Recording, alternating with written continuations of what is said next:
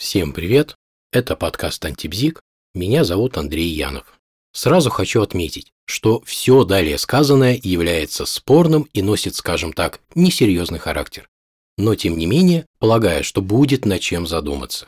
Есть пары, в которых принято называть друг друга нежными словами, например, «котик мой» или «рыбка моя», слышали? А есть пары, где это не принято. И вот любопытно, почему одни так делают, а другие нет. Почему у кого-то возникает такая необходимость, а у кого-то ее нет? На первый взгляд может показаться, что тема поверхностная, и тут вообще не о чем говорить. Но подождите, не все уж в ней так поверхностно. Почему я так утверждаю? Да потому что доступ к потаенным уголкам нашей души мы как раз имеем через слова.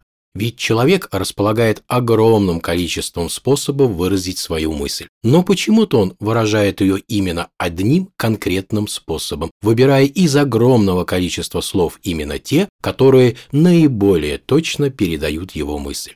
Конечно, этот процесс в большинстве случаев протекает автоматически и незаметно для сознания. Его, конечно, можно сделать и осознанным, но все же большинство людей не фокусирует на нем внимание.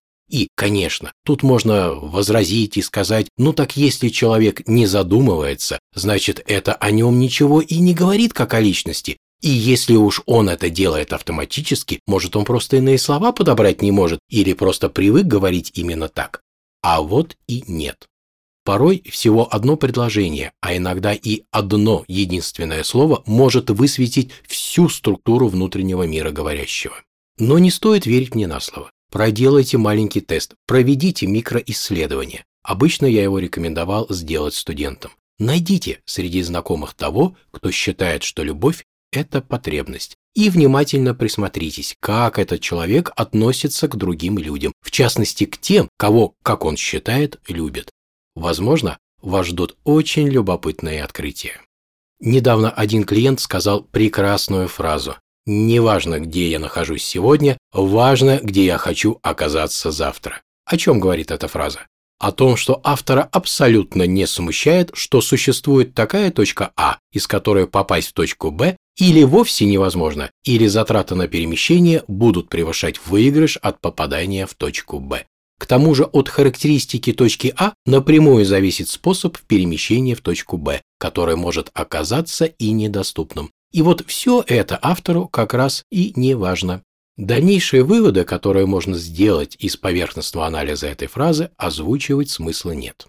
Как видите, каждая фраза, каждое слово в ней в полной мере характеризует говорящего и показывает его отношение. Язык всегда отражает реальность, притом не только внешнюю, но и внутреннюю, то есть высвечивает устройство картины мира говорящего. Но вернемся к интимному жаргону. Как влюбленные вообще называют друг друга? У меня тут список. Детка, бейба, бейбик, крошка, малыш, малышка, пупсик, лапа, королева, принцесса, заяц, котенок, тигренок, слоненок, бегемотик, клопик, свинтус, ласточка, рыба, рыбка, селедочка, звездочка, солнышко, пирожок, конфетка, батончик, радость, Квазимодия, супермеша, пусечка, душа моя. Конечно, список неполный, но и этого вполне достаточно. А кстати, знаете, как обычно клиента на приеме у психолога называет того, с кем отношения испорчены? Догадываетесь? Человек. Просто человек. Причем так говорят и мужчины, и женщины. Как вы думаете, почему используется именно это слово? Кстати, а как вот вы думаете, какие слова из приведенного списка больше всего используют женщины, а какие мужчины? Мужчины могут сказать «королева моя», «принцесса моя», но вот никогда не слышал, чтобы женщина называла своего возлюбленного «король мой». Может, это, конечно, и есть, просто я не слышал, но, поспрашивав у своих друзей и знакомых, тоже получил отрицательный ответ. Вот сейчас вспоминается, как однажды на улице, как-то раз я слышал, как одна мимо проходящая пара очень громко разговаривала. Так вот, он называл ее королева, а она его малыш. Контрастно, правда? И если у вас в паре принято вот так как-то называть друг друга, то это, как я полагаю, хороший повод задуматься о расстановке ролей. Но, конечно, чаще всего друг друга называют нежно, уменьшительно-ласкательно, пупсик, малышка, малыш, котенок, медвежонок и так далее. Любопытно, почему свою нежность выражает именно так и зачем это нужно? Выдающийся австрийский зоопсихолог и один из основоположников этологии Конрад Лоренц писал, что миловидность детей является инструментом выживания, так как родителям нужен стимул для того, чтобы заботиться о своем потомстве. И очарование младенца вполне может служить этой цели. И если мужчина встречает женщину, которая обладает детскими чертами, то он на уровне инстинкта стремится взять ее под опеку. Выходит, женщинам выгодно иметь детские черты и быть миловидной. Но вот что любопытно. Ведь в такой паре мужчина находится в роли взрослого, а женщина в роли ребенка. И все же согласитесь, что это сильно отличается от ситуации, когда оба партнера находятся в роли взрослых. Вот тут уже есть над чем задуматься. А если женщина зовет своего мужчину «заяц» или «тигренок», конечно, понятно, что она это делает, демонстрируя свою нежность, но вот может ли ее взять под свое покровительство зайчик или тигренок? Не знаю, не уверен. Вспоминая опять же Лоренца, возникает вопрос, для чего необходимо желание не только самому казаться ребенком, но и в другом видеть ребенка? Может быть, ответ в желании отрицать взрослость? В себе-то понятно, выгодно, а в партнере зачем?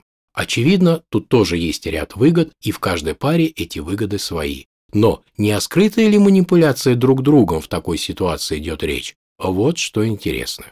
Или, может быть, в паре идет борьба за власть? Например, женщина зовет своего мужчину супермеша. Это такой супермен, только очень маленький и милый. Зачем им это нужно? Вариантов может быть много.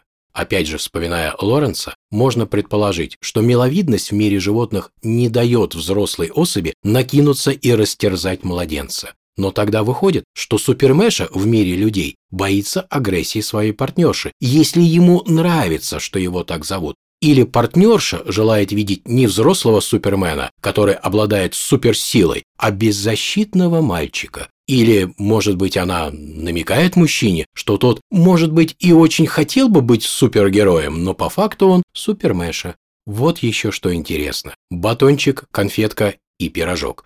Ведь это еда. Значит, что? Выходит, партнер употребляется? Здесь надо задуматься. Или звездочка. Звучит очень красиво. Или солнышко. Тоже звучит очень красиво. Сияние солнца, конечно, условие жизни на Земле. Солнце – источник света и тепла. Но вот только оно очень далеко от всех нас. Да, конечно, его лучи касаются нас. Но вот вряд ли у кого-то получится к нему приблизиться. Опасно. Сгореть можно. Так почему же не во всех парах принято называть так друг друга? Ведь в тех парах, в которых не используется подобный интимный жаргон, все в порядке с выражением чувств, с нежностью, но вот только нет у них необходимости так называть друг друга. На этот вопрос предлагаю ответить вам самостоятельно. На этом я заканчиваю это короткое и, пожалуй, несерьезное повествование. Всем всего хорошего, всем пока.